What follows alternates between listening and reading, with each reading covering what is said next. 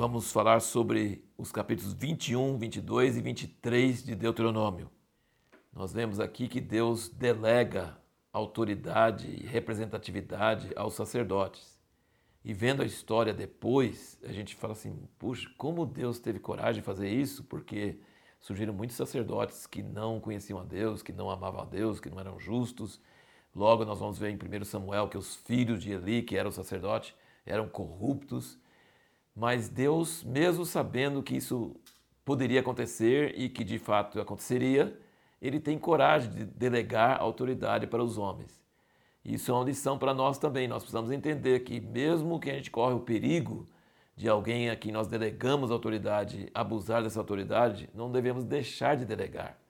É claro que quando a pessoa abusa da autoridade, ela precisa ser julgada, ela precisa ser castigada, ela precisa ser repreendida, mas não devemos deixar de delegar com medo de que a pessoa não use corretamente, porque Deus fez isso com o sacerdote, com Arão e com seus filhos também. Nós vemos também nesses capítulos que ele fala que todo pendurado no madeiro é abominação, é maldito diante de Deus. E era para tirar ele da, do madeiro eh, antes de anoitecer. Gente, isso é uma lei de Moisés sobre o criminoso que deveria ser envergonhado e pendurado no madeiro para todo mundo ver, não só morrer, não só morrer, mas morrer de uma forma vergonhosa e ser exposto à sociedade e ser maldito por Deus e pelos homens.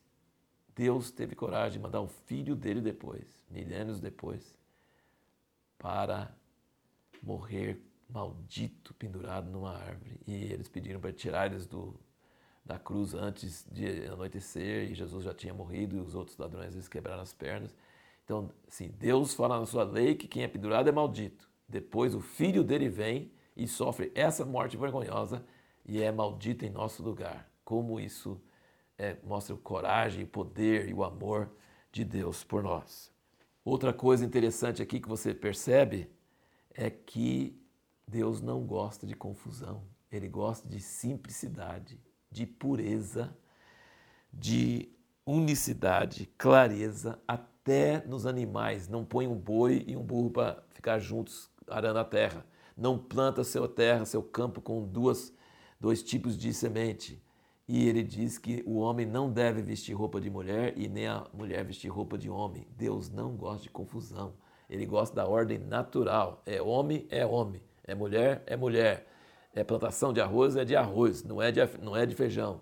Ele, então, assim, nossa pergunta na última aula foi o que nós podemos aprender sobre essas lições que às vezes falam as coisas que não tem muito a ver conosco. Que Deus é uma pessoa sistemática, uma pessoa que gosta de certas coisas e não gosta de outras coisas.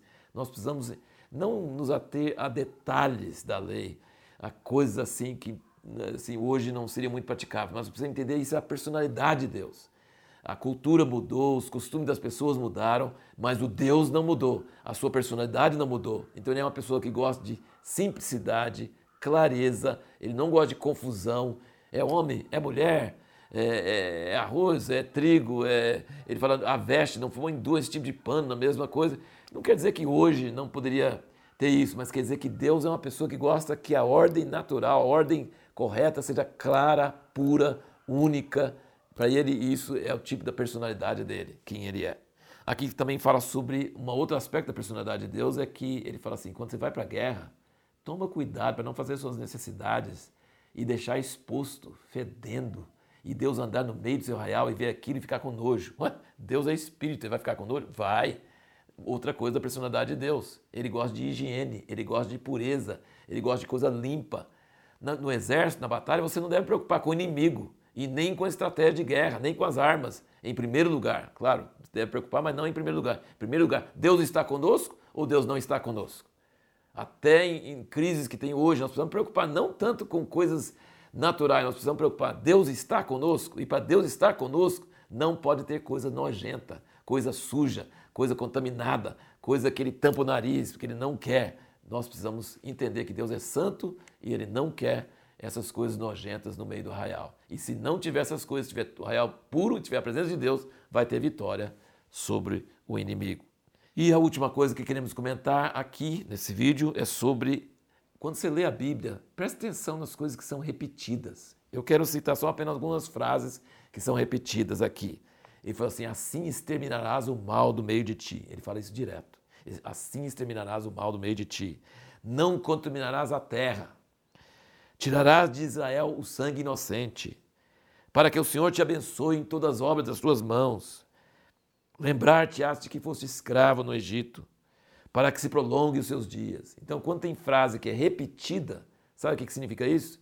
Que Deus quer que você preste muita atenção. Coisa repetida tem mais valor do que uma coisa que é mencionada só uma vez.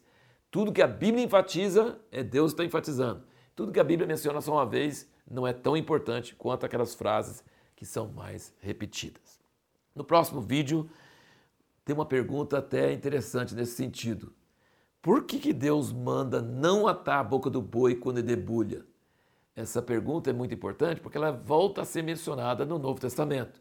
Então, é, vamos, é, vamos tentar responder essa pergunta então no próximo vídeo. Por que, que Deus manda a, não atar a boca do boi enquanto debulha? Sabe, naquela época, é, o boi ficava dando volta e pisando sobre aquele, o grão que estava ligado ainda com a palha e soltando os grãos da palha e aí eles falam assim, não pode amarrar a boca dele para ele não comer. De vez em quando o boi daria uma comidinha daquela, daquele milho, daquele arroz, daquela cevada, daquele trigo, sei lá. Entendeu? E ele falou assim, não ata, deixa ele de vez em quando tomar, dar as bocadas dele. Então por que, que Deus mandou falar isso?